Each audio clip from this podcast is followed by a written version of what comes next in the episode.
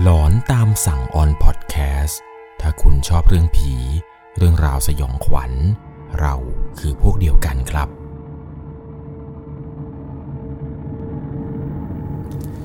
สวัสดีครับทุกๆคนครับ ขอต้อนรับเข้าสู่ช่วงหลอนตามสั่งอยู่กับผมครับ 11LC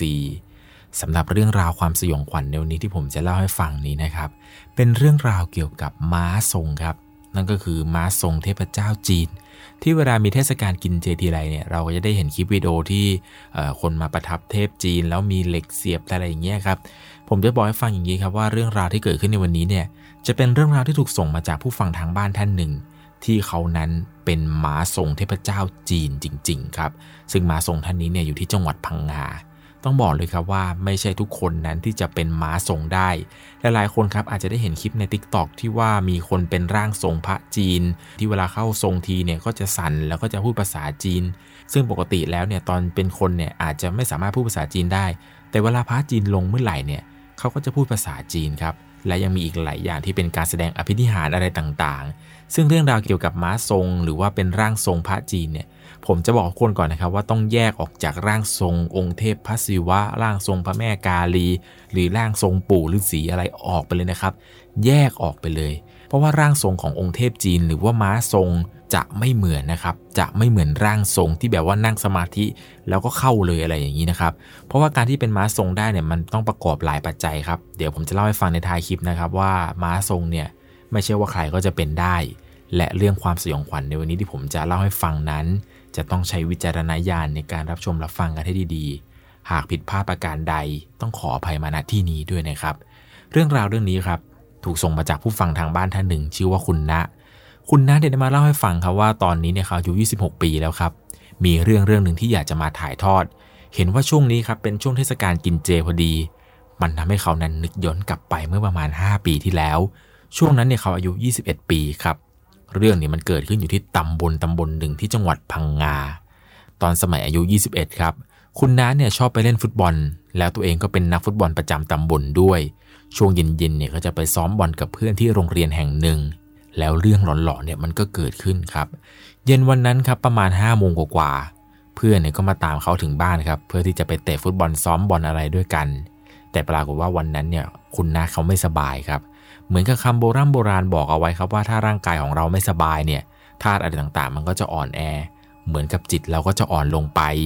เพื่อนก็มาตามถึงบ้านครับ แม่ก็พยายามห้ามเอาไว้ว่าอย่าไปเลยลูก ลูกไม่สบายอยู่ ร่างกายก็ไม่ค่อยจะดี มันมีสิ่งแปลกปลอมเข้ามาแฝงได้ง่ายเขาก็เลยตอบกับแม่ไปครับว่าไม่เป็นไรหรอกครับแม่ เดี๋ยวไปเล่นแป๊บหนึ่งออกกำลังกายหน่อยร่างกายจะได้แข็งแรง เล่นแป๊บเดียวเองไม่เป็นไรหรอก ก่อนออกจากบ้านเนี่ยก็ยกมือไหว้แม่ทีหนึ่ง แล้วมือซ้ายเนี่ยก็หยิบรองเท้าสตั๊ดที่วางอยู่ตรงหน้าประตูหยิบออกไปด้วย ตอนนั้นเนี่ยก็นั่งท้ายรถเพื่อนไปครับ เพื่อนมันก็เป็นคนขี่ พาไปจนถึงสนามฟุตบอลที่เป็นของโรงเรียนโรงเรียนหนึ่งพอไปถึงก็ได้เจอเพื่อนๆอีกหลายคนเลยครับ มันบอกว่ามันรอเขาอยู่คนเดียวเนี่ยเมื่อไหร่จะมาสักที ตอนนั้นก็เตะบอลกันตามปกติครับ เวลาก็ล่วงเลยมาจนถึงประมาณหนึ่งทุ่มก่อนอื่นต้องขอบอกก่อนนะครับว่าโรงเรียนที่เขาไปเตะบอลกันเนี่ย สนามฟุตบอลมันจะเหมือนเป็นเนินขึ้นมาครับ แล้วด้านข้างของสนามเนี่ยมันจะเป็นเหวลงไปเลย ด้านข้างของสนามเนี่ยมันค่อนข้างที่จะอันตรายครับ ถ้าเกิดเผลอวิ่งตกลงไปเนี่ยอาจจะได้รับบาดเจ็บได้ และสนามของโรงเรียนที่ไปเตะนี้เขาก็เหมือนกับจะปลูกต้นปาล์มน้ำมันเอาไว้ครับ ปลูกเอาไว้เป็นรอบเลยเป็นเหมือนกับสวนปาล์มเลย ก็เตะกันมาจนถึงประมาณหนึ่งทุ่มเขาเองเนี่ยก็สกัดบอลเพื่อนครับ ปรากฏว่าลูกบอลเนี่ยมันก็กลิ้งตกเหวตรงข้างสนามไป เขาเองก็วิ่งออกจากสนาม เพื่อที่จะไปเก็บลูกฟุตบอลลูกนั้น ก็วิ่งจนไปถึงตรงเหวครับ ก็ได้เห็นว่าลูกบอลเนี่ย มันไปคาอยู่ตรงต้นปาล์มมันอยู่ตรงตีนต้นพอดี ตอนนั้นคิดในใจว่าจะลงไปดีไหม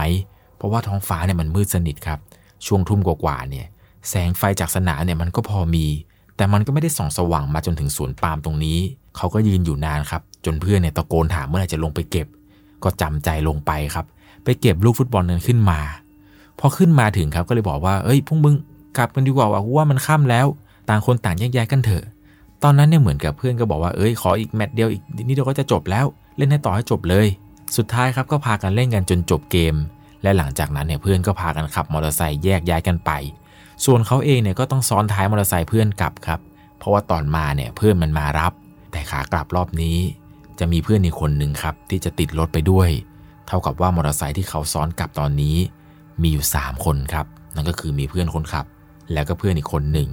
แล้วก็คุณนะครับที่นั่งซ้อนสามกันไป เพื่อนก็มาส่งถึงบ้าน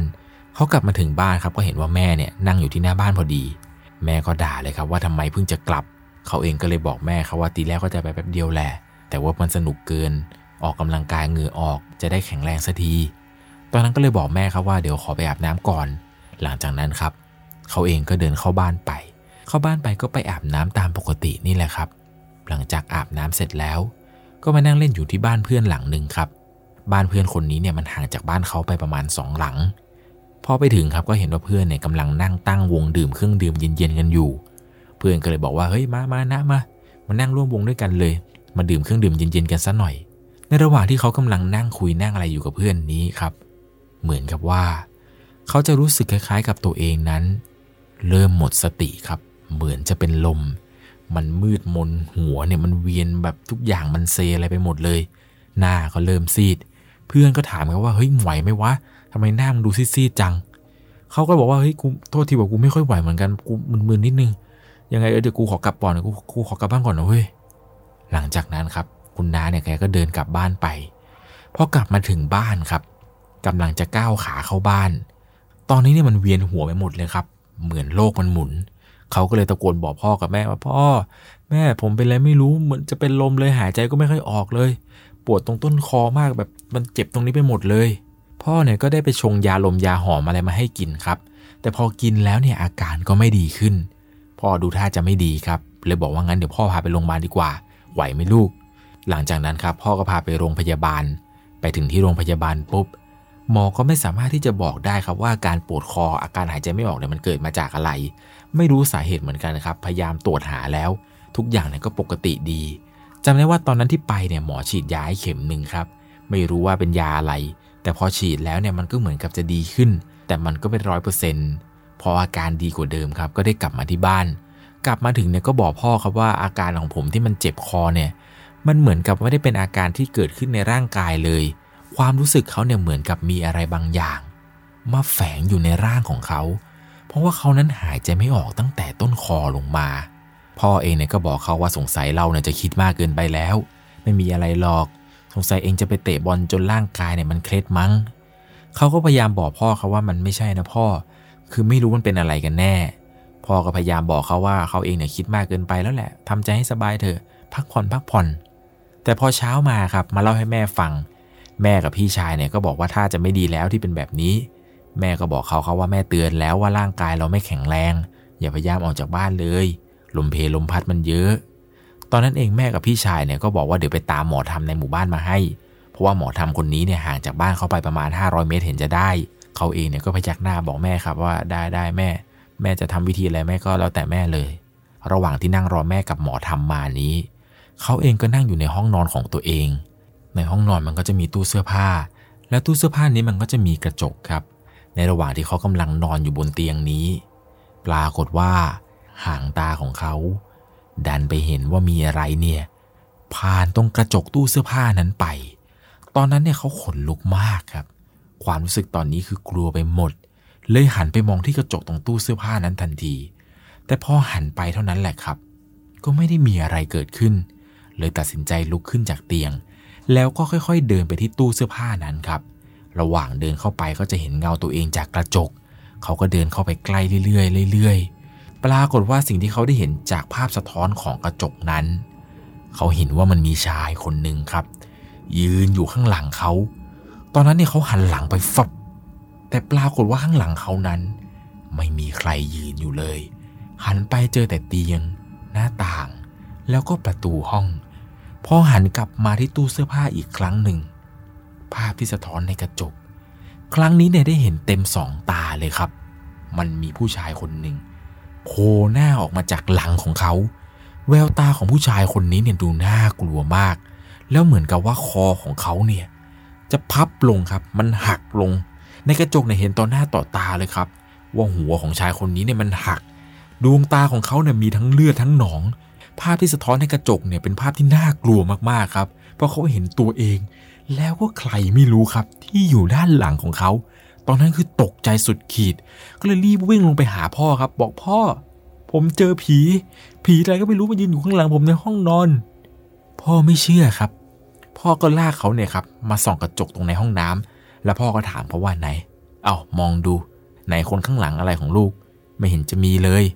คิดมากนะในกระจกมีแค่เราคนเดียว ตอนนั้นเนี่ยเขาพยายามบอกพ่อครับ พยายามพูดทุกอย่างให้พ่อเชื่อ แต่เหมือนกับว่าพ่อจะไม่เชื่อครับ พ่อยังคงบอกกับเขาตลอดเลยว่าสงสัยลูกคิดมากแล้ว เขาเองก็ไม่รู้จะทำอย่างไรครับ ไม่รู้จะอธิบายอย่างไรให้พ่อเชื่อ พ่อเนี่ยก็เดินกลับไปนั่งดูทีวี เขาเองก็เดินขึ้นมาบนห้องครับ มานั่งอยู่ตรงปลายเตียง แล้วก็หันหน้าส่องกระจก เขาก็พยายามเพ่งที่กระจกเลยครับ คือให้มันรู้ๆไปเลยว่า ถ้าวิญญาณตัวนั้นมันมีจริงเนี่ย มันต้องออกมาให้เราได้เห็นอีกในระหว่างที่จ้องกระจกไปประมาณ 5 นาทีครับ ก็ไม่ได้เห็นวิญญาณในตรงนั้นออกมา แต่จู่ๆเขาก็หายใจไม่ออกครับ แล้วก็ปวดต้นคอมาก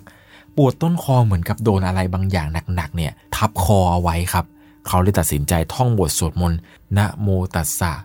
ยังไม่ทันได้ท่องจบเลย และเขาก็ได้เห็นครับว่า ไอ้ร่างที่เห็นรอบแรกในกระจกเนี่ย มันกลับมาอีกครั้งหนึ่งครับ มันโผล่มาด้านหลังของเขา แล้วร่างนี้มันก็ยกมือขึ้นมา พนมมือแบบเดียวกับที่เขานั้น นั่งพนมมือท่องนโมตสสะอยู่ตรงขอบเตียงนี้เลยครับพวกเขาได้เห็นตอนนั้นเนี่ยคือกลัวมากครับ ไม่รู้จะทำอย่างไรแล้ว ขนาดว่าพนมมือท่องนโมตสสะพระคัมภีโตแล้วเนี่ย มันยังยกมือขึ้นมาพูดตามเขาอีกครับ ตอนนั้นกลัวจนไม่รู้ทำอย่างไรจนกระทั่งครับหมอทำเนี่ยได้มาถึงบ้านแล้ว เขาก็ได้รีบวิ่งลงไปหาหมอทำแล้วก็เล่าเรื่องราวทั้งหมดให้กับหมอทำคนนี้ฟังครับ หลังจากนั้นเนี่ยแกก็บอกว่า อาการแบบนี้ อาการแบบนี้เนี่ยคือพวกผีเข้าแน่นอน มันมาแฝงร่างเรา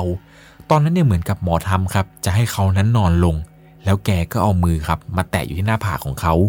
อยู่ดีๆ จากคนที่ไม่เคยโดนผีเข้าอะไรเนี่ยครับ เขาก็ร้องออกมา ตอนนั้นมีสติมากครับ พยายามที่จะควบคุมตัวเอง แต่ควบคุมอย่างไรก็ควบคุมไม่ได้ครับ ร่างกายเนี่ยมันบอกให้ร้องออกมา พยายามฝืนไว้แต่ก็ทำไม่ได้ครับ กลายเป็นว่าเหมือนกับร่างนี้ ไม่ใช่ของตัวเองครับ อยู่ดีๆ เขาเองนั้น ก็กรีดร้องโวยวายขึ้นมาตอนที่หมอทำเนี่ยเอามือมาแตะหน้าผาก พอพ่อได้เห็นเช่นนี้ครับ จากทีแรกไม่เชื่อ ตอนนี้แกเริ่มเชื่อเลยครับ ว่าสิ่งที่เขาเล่ามาทั้งหมดนั้น มันน่าจะเป็นเรื่องจริง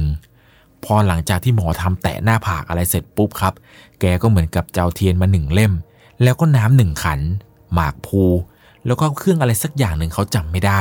มาทำพิธีครับ แกก็ท่องคาถานู่นนี่นั่น หลังจากนั้นหมอทำเนี่ยก็เหมือนกับจะเอามือครับง้างปากเขาเอาไว้ แล้วก็เอาหมากภูครับ ยัดเข้าไป แล้วแกก็เหมือนกับจะจับปากเขาทำเป็นแบบให้เคี้ยวหมากภูนั้นพอเขาได้เคี้ยวปุ๊บครับ พวกอาการหายใจไม่ออกปวดต้นคออะไรต่างๆ มันเริ่มดีขึ้นเฉยเลยครับ จากปกติที่หายใจไม่ออกปวดคออะไรเนี่ยอยู่ดีมันกลับมากลายเป็นปกติเฉยครับ เขาเองเนี่ยหายปุ๊บก็ไม่ทันได้ถามอะไรหรอก หมอทำบอกกับเขาครับว่าโชคดีที่ว่าเขานั้นยังพอมีสติอยู่ ผีตนนี้มันเลยควบคุมร่างเขาได้ไม่เต็มร้อยเปอร์เซ็นต์หมอทำก็เลยถามผีตัวนั้นครับว่าเป็นใคร เหมือนกับแกจะเล่าให้ฟังว่า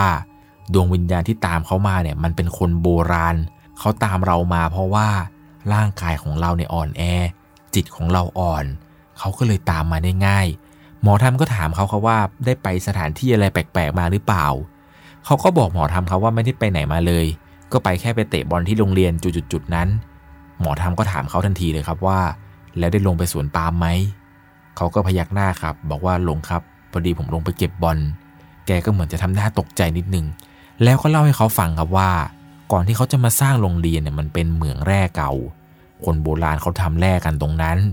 ผีตัวนี้ที่ตามเขามาเนี่ยเป็นวิญญาณอาฆาตซะด้วย วิญญาณตัวนี้เนี่ย แกน่าจะตายมาตั้งแต่สมัยก่อน ด้วยความที่ว่าหมอทำคนนี้ครับอายุประมาณ 70 กว่าปี แกก็จะรู้เรื่องราวนู่นนี่นั่นเกี่ยวกับสมัยก่อนมาเยอะครับ เพราะว่าตั้งแต่รุ่นพ่อของหมอทำคนนี้เขาก็ถ่ายทอดกันมา หมอทำก็บอกกับเขาครับว่า สมัยนั้นเนี่ยมันมีการตัดต้นไม้ ต้นไม้ต้นหนึ่งเป็นต้นที่ใหญ่มากๆ เพื่อที่ต้องการจะขยายธุรกิจเหมืองแร่แต่ว่ากำลังตัดอยู่เนี่ยไอ้ต้นไม้ต้นนี้ที่ตัดเนี่ยเหมือนกับคนงานครับจะคำนวณผิดพลาด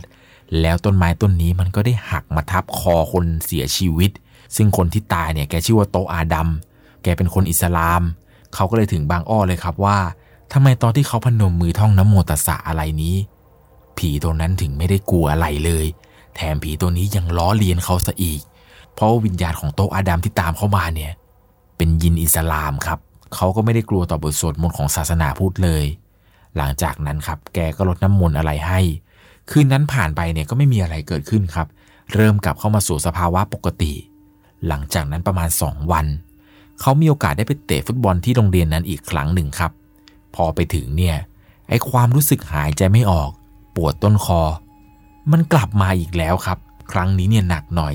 ยังไม่ทันได้ลงไปตรงสวนปาล์มนั้นเลยครับ เพียงแค่ก้าวขาเข้ามาตรงบริเวณสนาม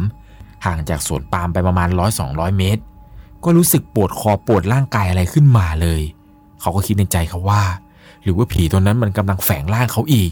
เขาก็ตัดสินใจรีบกลับบ้านทันทีครับ รีบขี่มอเตอร์ไซค์กลับมาบ้านด้วยอาการเจ็บปวดเหมือนเดิม ก็บอกแม่เขาแม่ไปตามหมอทำให้หน่อยไปตามหมอทำให้ที แม่ก็ไปตามหมอทำมาครับ พอมาถึงแกก็ทำพิธีเหมือนเดิม หมอทำเนี่ยดูตกใจมากครับ แกพูดประมาณว่า นี่เป็นไปได้ยังไงเนี่ยสองวันที่แล้วเพิ่งจะไล่ให้เองทำไมรอบนี้ถึงได้หนักกว่าเดิม แกก็เหมือนกับพยายามจะสื่อสารอะไรให้บางอย่างครับ จนได้รู้ว่า เขานั้น ชะตากำลังจะขาดครับ เพราะผีตัวนี้เนี่ยจ้องจะเอาเขาไปอยู่ให้ได้ ผีตัวนี้เนี่ยจ้องจะเอาเขาไปอยู่เป็นบริวารหรือไม่ก็ไปเป็นตัวตายตัวแทนเลยแหละครับ หมอทำแกก็เลยบอกว่าให้เขานั้นเนี่ยหยุดไปเตะบอลที่สนามนั้นได้แล้ว ถ้ายังไม่อยากตาย หลังจากนั้นครับเขาเองก็ไม่ได้ไปสนามนั้นอีกเลย ผ่านไปประมาณอาทิตย์หนึ่งหลังจากที่หมอทำเนี่ยไล่วิญญาณให้ครั้งที่สองแล้วนะครับ ผ่านไปรอบนี้ครับอาทิตย์กว่าๆเขารู้สึกแปลกๆครับ มือเท้าเนี่ยเริ่มเย็น แล้วมันก็แน่นหน้าอกอยู่ตลอดเวลาเลยคำพูดของหมอที่เขาพูดว่าชะตากำลังจะขาดร่างกายอ่อนแอ สิ่งที่มองไม่เห็นมันจ้องจะเอาตัวเขาไปอยู่ สิ่งเหล่านี้แหละครับที่หมอทำแกพูดเนี่ยมันก็วนเวียนอยู่ในหัวครับทำให้เขาเนี่ยคิดว่า หรือบางทีเขาอาจจะตายไปแล้วจริง ๆ ในความคิดตอนนั้นเนี่ยคืออยู่ดีๆก็แน่นหน้าอกครับ มือเท้าเนี่ยก็เริ่มเย็น มันหนักขึ้นทุกวันทุกวันครับ อาการแปลกๆเนี่ยมันเริ่มหนักขึ้นเรื่อยๆเรื่อยๆ พ่อของเขาเองเนี่ยก็พาไปหาหมอเหมือนเดิมครับ พาไปรักษาที่โรงพยาบาลแห่งหนึ่งในอำเภอใกล้ๆจำได้ว่าหมอก็เอ็กซเรย์ตรวจเลือดอะไรในร่างกาย ทุกอย่างก็ปกติครับ ไม่มีโรค ไม่มีอะไรแทรกซ้อนเลย หมอก็เลยบอกว่าคนไข้ อาจจะเป็นคนไข้จิตเวชหรือเปล่า หมอหาว่าเขาเป็นบ้าครับ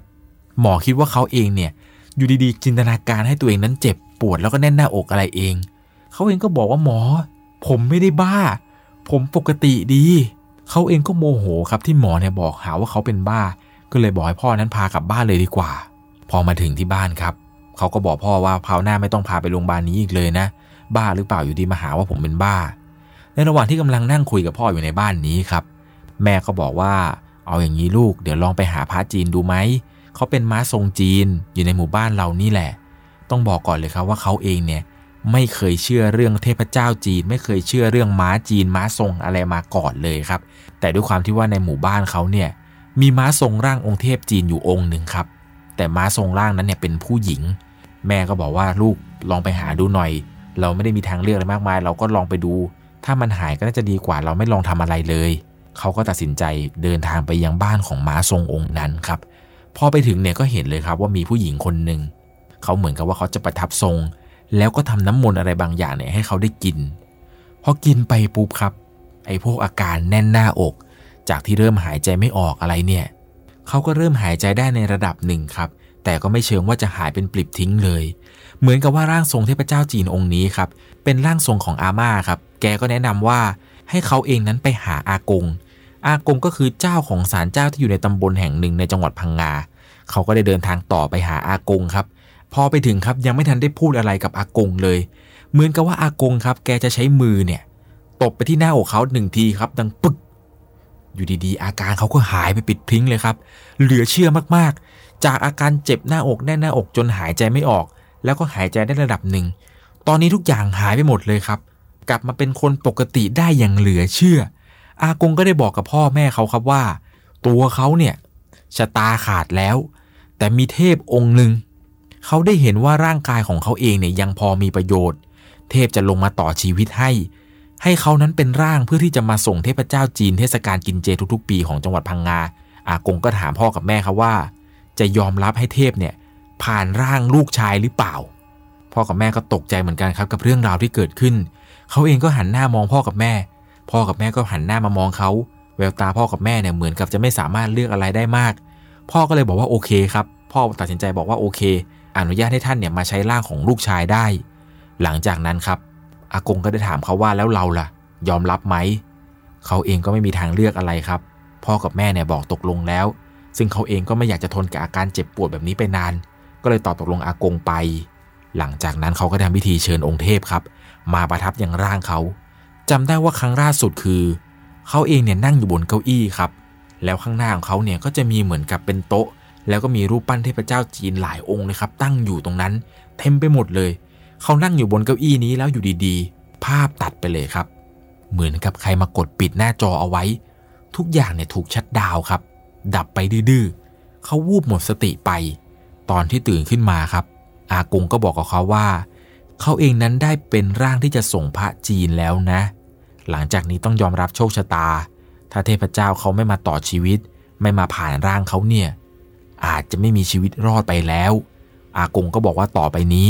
จะไม่มีพูดผีปีศาจองค์ไหน มาทำร้ายเขาได้อีก แล้วหลังจากวันนั้นครับ เขาก็ได้กลับไปบ้าน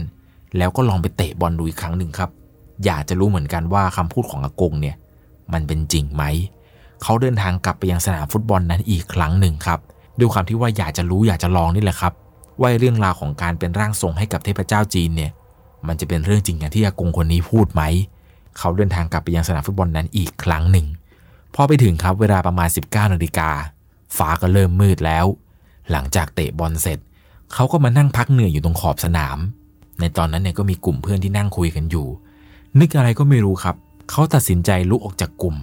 แล้วก็ไปยืนอยู่ตรงขอบเหว เพื่อที่จะมองไปยังตรงตำแหน่งที่เป็นสวนปาล์มพอเขายืนจ้องอยู่งั้นได้สักพักหนึ่ง ก็ได้เห็นครับว่ามันมีร่างร่างหนึ่ง ตัวเนี่ยดำสนิท เป็นร่างของชายคนหนึ่งครับ ยืนอยู่ตรงบริเวณสวนปาล์มข้างโรงเรียน เขาเนี่ยเห็นไม่ค่อยชัดเท่าไหร่ครับว่านั่นคือคนหรือผี ในระหว่างที่กำลังจ้องร่างนี้ครับ อยู่ดีๆ ไอ้ร่างดำๆนี้มันก็ค่อย ๆ เดินเข้ามาใกล้เขาเรื่อยๆเรื่อยๆ จนได้เห็นเขาว่าไอ้ร่างดำๆที่เขาเห็นมาแต่ไกล มันคือวิญญาณตัวเดียวกันกับที่พยายามที่จะเข้าร่างเขาในวันนั้นครับ ภาพที่ได้เห็นตอนนั้นคือชัดมากว่าเป็นผู้ชายคนหนึ่ง คอเนี่ยพับไปอยู่อีกฝั่งหนึ่งแล้วครับ คอเนี่ยพับเหมือนกับจะหัก แล้วก็โยกไปโยกมาแกว่งไปแกว่งมา ร่างของผู้ชายคนนี้ค่อย ๆ เดินเข้ามาใกล้เรื่อยๆเรื่อยๆเขาก็ได้เห็นใบหน้าของผีตัวนั้นชัดขึ้นครับ มันเป็นแววตาที่น่ากลัว ทั้งเลือดทั้งอะไรเนี่ยเต็มใบหน้าของชายคนนั้นไปหมด ในระหว่างที่วิญญาณตัวนี้ค่อย ๆ เดินเข้ามาหาเขาใกล้ๆเรื่อยๆเรื่อยๆนี้ เขาก็กลัวครับ กลัวจนตัวสั่น จนขาเนี่ยก้าวไม่ออกเลย และอยู่ดีๆครับ ความรู้สึกแปลกๆมันก็เกิดขึ้น เหมือนกับมันมีอะไรบางอย่างใหญ่ ๆ ครับโผล่ขึ้นมาจากด้านหลังเขา แล้วร่างที่เห็นว่ากำลังเดินเข้ามาอยู่ดีมันก็ชะงักเลยครับ มันก็ชะงัก แล้วก็กรีดร้องเสียงดังเอ้ยแล้วก็ค่อยๆ หายลงไปหายลงไปเข้าไปอยู่ในสวนปาล์มความรู้สึกตอนนั้นเนี่ยเหมือนกับว่าผีตัวนี้ มันกำลังกลัวอะไรบางอย่างด้านหลังเขา ตอนนี้เขาเชื่อแล้วครับ ว่าเขาเองเนี่ยมีเทพเจ้าปกปักรักษาคุ้มครองอยู่ แล้วหลังจากนั้นครับ เขาก็ใช้ชีวิตตามปกติ ไม่มีผีหรือวิญญาณตัวใดเนี่ยกล้ามาทำร้ายเขาได้เลย ทุกๆปีของการกินเจเนี่ยเขาเองก็จะต้องทำหน้าที่เป็นม้าทรงเทพเจ้าจีน รับใช้องค์เทพนี้ไปตลอดชีวิตครับ นี่ก็เป็นเรื่องราวที่เกิดขึ้นกับคุณนะครับคุณน้าเนี่ยเป็นม้าทรงเทพเจ้าจีนอยู่องค์หนึ่งครับ แต่ผมขออนุญาตที่จะไม่บอกนะครับว่าเป็นเทพเจ้าจีนองค์ไหน นี่ก็ผ่านมา 5 ปีแล้วครับ กับการเป็นร่างทรงของพระจีน ต้องบอกเลยครับว่าเรื่องราวการที่จะเป็นพระจีนหรือเป็นม้าทรงจีนได้เนี่ยไม่ใช่ว่าใครจะเป็นได้ทุกคนนะครับ มันจะมีอยู่ 3 ปัจจัยหลักๆครับที่ผมรู้มานะครับว่าจะสามารถเป็นพระจีนได้ ปัจจัยแรกเนี่ยเหมือนกับเรื่องราวที่ผมเล่าให้ฟังของคุณณะเนี่ยครับก็คือดวงชะตาขาดแล้วจะมีอันเป็นไป อาจจะถึงค่าหรือมีดวงวิญญาณต้องการจะเอาชีวิตเนี่ยเทพเจ้าเนี่ยท่านก็จะมาต่อชะตาเราให้ครับแต่ก็มีข้อแม้ก็คือต้องเป็นร่างให้ท่านนั้น เข้ามาผ่านในช่วงเทศกาลกินเจทุกๆ ปีและต้องตลอดไปนะครับ อันนี้เนี่ยคือท่านมาต่อชะตาให้ แล้วในกรณีที่2ครับในปัจจัยที่2เนี่ยก็คือ บุคคลคนนั้นครับถูกกำหนดมาแล้ว อาจจะเป็นลิขิตสวรรค์ครับอันนี้ผมอาจจะพูดเวอร์ไปหน่อยแต่ว่ามันเป็นเรื่องจริง ๆ นะครับ นั่นก็คือบุคคลที่เกิดมาเพื่อที่จะเป็นพระจีนเลยครับเป็นลิขิตของสวรรค์จริง ๆ เป็นผู้ที่มีบุญ แล้วเทพเจ้าเนี่ยเลือกแล้วครับ ไม่ว่าจะอยู่ไกลเพียงใด สุดท้ายถ้าเกิดว่าเราถูกเลือกมาจากสวรรค์แล้วให้เป็นม้าทรง ยังไงเราก็ได้เป็นครับ อันนี้ก็คือปัจจัยที่2ปัปัจจัยที่ 3 นี่ค่อนข้างที่จะอันตรายครับในการถวายตัวเองเป็นม้าทรงโดยที่ท่านไม่ได้เลือก แล้วท่านเนี่ยก็ไม่ได้มาต่อชะตาให้ อย่างที่ 3 นี่ค่อนข้างที่จะอันตรายครับ ถึงแม้ว่าจะเป็นม้าทรงได้ แต่อายุไขก็จะสั้นลง ซึ่งผู้ที่ถูกเลือกเป็นม้าทรงเนี่ย การใช้ชีวิตอะไรต่างๆ ก็จะต้องมีการเปลี่ยนแปลงไปเยอะเหมือนกันครับ คนที่จะเป็นม้าทรงเนี่ยต้องมีความอดทนแบบว่าสูงกันนะครับ เพราะว่าก่อนที่จะถึงเทศกาลถือศีลกินผัก หรือว่าเทศกาลกินเจของคนภูเก็ตแล้วเนี่ย ม้าทรงบางคนเนี่ยต้องกินเจล่วงหน้าไปถึง 3 เดือน ถึง 5 เดือนถึง 9 เดือน หรือบางคนเนี่ยต้องอาจจะต้องกินทั้งชีวิตเลยนะครับ เวลาเทพเจ้าจีนมาใช้ร่างมาผ่านร่างในเทศกาลกินเจแล้วเนี่ย ร่างเราถึงจะได้บริสุทธิ์ แล้วท่านเนี่ยจะได้มาช่วยเหลือมนุษย์ได้อย่างเต็มที่ครับพระจีนบางองค์เนี่ยก็จะช่วยแบบว่าปัดเป่าคนมีเคราะห์หรือว่าคนป่วย หรือมาชี้แนะแนวทางอะไรต่างๆ ที่เป็นเรื่องดีๆนะครับยังไงนะครับ เรื่องราวตรงนี้ต้องใช้วิจารณญาณส่วนบุคคลนะครับสำหรับในค่ำคืนนี้ ถ้าคุณชอบเรื่องผี เรื่องราวสยองขวัญ เราคือพวกเดียวกันครับ ยังไงแล้วในค่ำคืนนี้ ก็ขอให้ทุกคนนะนอนหลับฝันดีนะครับ สวัสดีครับ สามารถรับชมเรื่องราวหลอนๆเพิ่มเติม ได้ที่ YouTube c h anel 1 LC ยังมีเรื่องราวหลอนๆที่เกิดขึ้นในบ้านเรา รอให้คุณแนนได้รับชมอยู่นะครับ